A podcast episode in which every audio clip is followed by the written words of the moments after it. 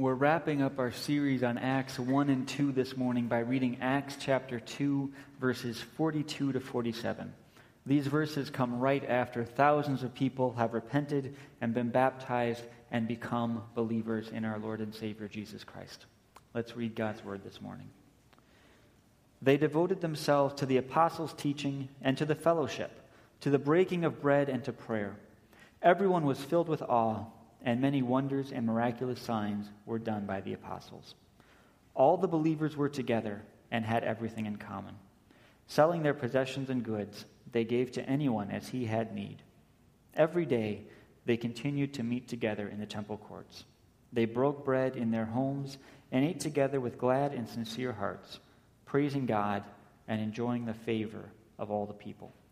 And the Lord added to their number daily those who were being saved. The story is told of a young man who didn't want to get up and go to church one Sunday morning. He'd slept through his alarm, and he was giving every indication that he was going to sleep through the service too. So his mother finally went up to his room and told him it was time to get up. He mumbled something like, a few minutes. So she went back downstairs and waited for a while. And then she went back up after he'd been asleep for a few more minutes and told him in her best mothering voice that it was time to get up now. Her son rolled over, glared at her, and said, "I don't want to go to church today. It's not much fun. Nobody there likes me. I don't want to go." Well, the mother and son kept arguing for a while, and finally the mother snapped, "Young man, you are getting out of bed now, and you are going to church this morning. You are the pastor, and you have to be there." All right, so that's a little bit of a lame story, and I doubt it ever actually happened. But there is something about Sunday morning that makes it hard to get going, even for preachers sometimes. C.S. Lewis used to tell the story of how any morning of the week he could get up early and do fine, but somehow on Sunday mornings it just seemed like nothing would go right. And you might have had similar experiences, maybe even this morning. Everybody rushes like crazy to get ready to go, and you can't find your keys, and at least one of the kids has mismatched shoes, and you get halfway to church and you realize no one let the dog out, and you didn't lock the house, and then you spend the rest of the way to church fighting about whose fault all of that was. And then you park, you put on your happy faces, and we all come into worship together. And that's just Sunday morning. And then there's all kinds of other church stuff that we do. There's meetings. There's all kinds of stuff to deal with. And we're asked to teach Sunday school or help in the nursery or help fix this thing or that thing up. And along with all of that, none of us are perfect. And so we always have to do a little bit of getting along with people in the church. And so it's natural sometimes to wonder why we even keep doing all these things. Why do we do this church thing? What's the point? And now, of course, you all know that I'm going to say there is a point to doing this church thing and that we should keep doing it. But I want to pose that question to help us think this morning about what it means to be part of the church and to pay attention to some of the things that we do and the reasons that we have for doing them. Now, in Acts 2, 42 to 47, we see an ideal picture of the church. A lot of amazing things are happening in these verses. Everyone in Jerusalem was filled with awe at what was happening among the believers. The apostles were doing signs and wonders. The believers were in incredibly tight community. All the people were looking at them with favor. And the Lord was adding daily to the number of those who were being saved. Incredible things were happening there and then. And we can continue to pray for incredible things to happen in the here and now. But at the same time, in these verses, intermixed with all these incredible things, Luke also gives us a picture of some ordinary things happening within the fellowship of believers. In our own Christian lives, we may sometimes see some really spectacular things happen, but we often live in the mundane reality of ordinary, routine faith. There was a time in the Old Testament when the prophet Elijah was running away from trouble, and he went and hid in a cave in the mountain. And after a while, the Lord came to Elijah and told him to go out and stand before God on the mountainside.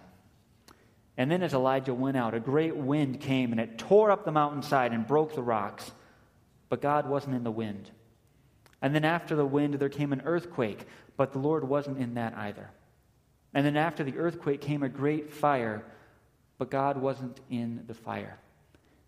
And then finally a gentle whisper came, and then Elijah went out to meet with God, who had come to speak to him in that gentle, mundane whisper. Our experience of the Christian life is mostly like that whispering that Elijah heard.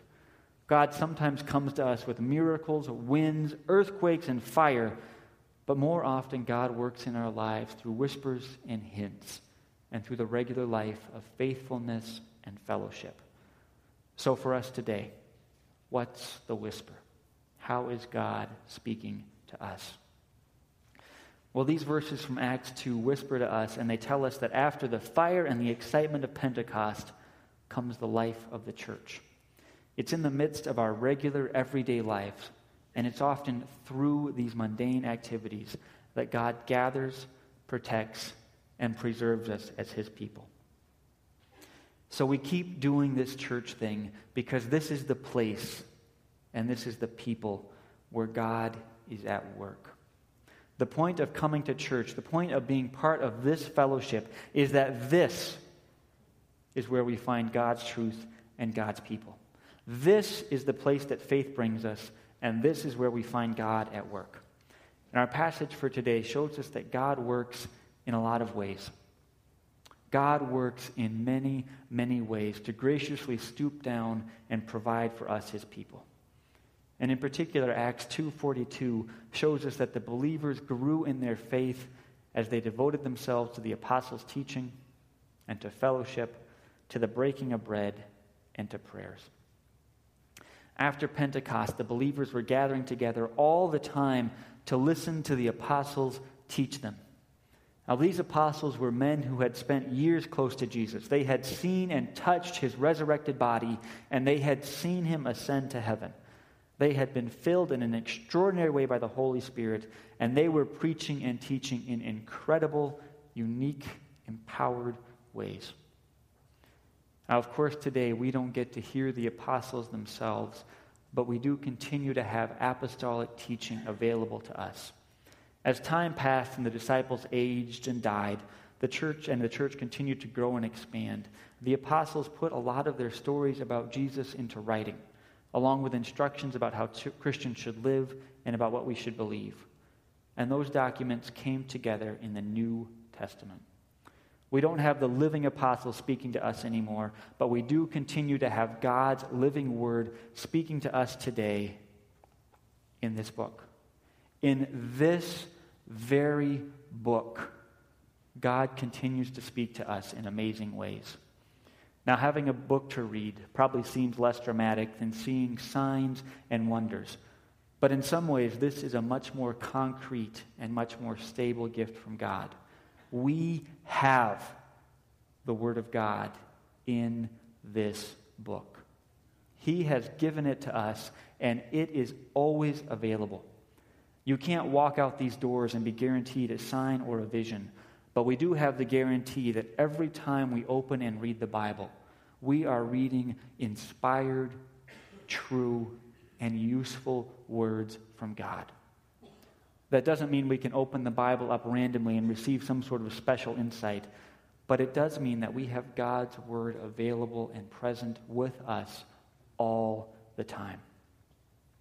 And what's more, we don't read the Bible on our own. We have hundreds and hundreds of years of guides to show us the way into the Scripture and to open up what they have to say to us. We today are part of a community of faith that goes all the way back to the apostles' teaching in Acts 2, and all the way back, way, way before that, through God's work with his people from the beginning of time. This morning before the sermon, we recited the words of the Apostles' Creed, and those words are a statement of faith. It wasn't put together by the apostles themselves, but the church over the generations and centuries had said, yes, this captures what the apostles taught. Well, when we recited those words, we joined with a community of faith that has been saying those words for hundreds upon hundreds upon hundreds upon hundreds of years. When we recite the creeds together, and when we hear the New Testament stories, we still hear the apostles speaking to us today. And we still need these things to lead and guide us. We need the Bible and we need the creeds and the long history of the church to give us a solid foundation for belief. If we don't hold on to the Bible, if we don't let the teachings of the Holy Apostolic Church guide us, we often lose the thread of the gospel story, and we go wandering off on our own side paths, and we lose hold of the good news and of God's guidance for our lives. We need to be part of the historic and the present community of faith. We in the church are really part of one big body. And just like it'd be ridiculous for an eye or a hand or a foot to try to get by on its own, it's ridiculous for us to expect that any of us can get by on our own without the fellowship of believers. If we think about the church as one body with many members, it changes our priorities. The question isn't, what can I do for others after I have enough time and enough money and enough energy for myself? It's not about how we can keep our own individual selves comfortable. The question instead is, how can we contribute to the building up of the whole body? That's what the believers were doing in Jerusalem. When people were in need, other people would sell something else and provide for them. They understood that everything, all time, all money, everything, ultimately belongs to God. And if they were part of the body of Christ, they were willing to make individual sacrifices for the good of the whole fellowship. Today, everything that we are and everything that we own still belongs to God, and we're called to share what God has given us with others. Now, of course, it's hard to figure out exactly what that looks like, and God calls all of us to different sacrifices at different times. Maybe some of us need to have the challenge to give up on a little bit of our leisure time or a little bit of the luxuries that we buy, and maybe some of us are called now to make some really serious sacrifices at this time and place. But how to figure that out is hard, and there aren't always clear, cut and dried answers for us. But then the important thing isn't that we figure all the details out exactly right and we give exactly the right percentage of our time and our money. What's really important is that we're involved in the fellowship of the church, where we take care of each other and where we grow together. This isn't about finger shaking and calls to do this or else. This is about experiencing the reality of the new life that we have as part of Christ's body. Life in the church should look like people being really together and sharing their lives. Life in the church should look like all of us laying down our own interests and looking out for the interests of others. This week I read an article by James K.A. Smith, who's a philosophy professor at Calvin College, and you can tell he's a philosophy professor because he has two middle initials, James K.A. Smith. But anyway, in this article, Smith writes about how in our culture we've been conditioned to view marriage and to view all relationships as being basically a means to self-fulfillment. The dating shows, wedding shows, the music we listen to, all the noise that we hear in our culture portrays even our most intimate relationships as means to self-fulfillment. And Smith contrasts what he calls this romantic mythology of self-fulfillment with a picture of an open household of faith. And in this household of faith that we share together, we invite others into our fellowship with wide open arms, and we lean on others in the midst of our struggles. Our culture teaches us to be independent, self-sufficient, and self-focused. But what we need to do is open up our homes and our lives to others instead of shutting them out. We need to lean on others when times are hard, and we need to support others when times are good. Healthy interdependence and wholehearted hospitality ought to mark our lives as believers. Now, of course, sometimes we get it wrong. We mess up, we're selfish, we hurt each other, but sometimes we get it right. And when the fellowship of believers works, when things come together, it is like nothing else on this planet. In seminary, I had to take a class on the doctrine of the church, and that professor didn't open it up by giving us some great big theological tome or talking about the ecclesiastical this or that. Instead, he opened with a story. A few years before, this guy had had a really serious stroke, and when he was in the hospital, not sure if he was going to live or not, not sure what his life was going to look like, the reality of the fellowship of believers came into his life in truly powerful ways. That was the lowest point in his life, and the church showed up. People prayed for him. People visited him. People took care of his family. The church was really his place and his fellowship, even in the midst of illness, fear, and struggle. This professor knew books and books and books worth of things that he could have talked about with the church. But when it came down to it, the experience of the fellowship of believers was still one of the most formative things in his understanding of the church. When times get hard, we as believers need to care for each other and lean on each other. There is nowhere else in this world that we can find a community that will help and carry us through like the church will. This fellowship that we have as believers together is one of the only things we have that will carry us through to the grave and then beyond. Being part of this body means that we together deal with anything and everything that comes up in our lives because we have our common Lord and Savior and we have our fellowship together. We can work through anything together. And sometimes we can overcome it, and sometimes all we can do is sit together and outlast our sufferings, even if they take us through death and into our new life with Jesus. The fellowship of believers is an eternal reality that we've entered into now already. This is one of God's great gifts to us. Now, along with talking about fellowship, Acts 2:42 through 47 talks about the breaking of the bread.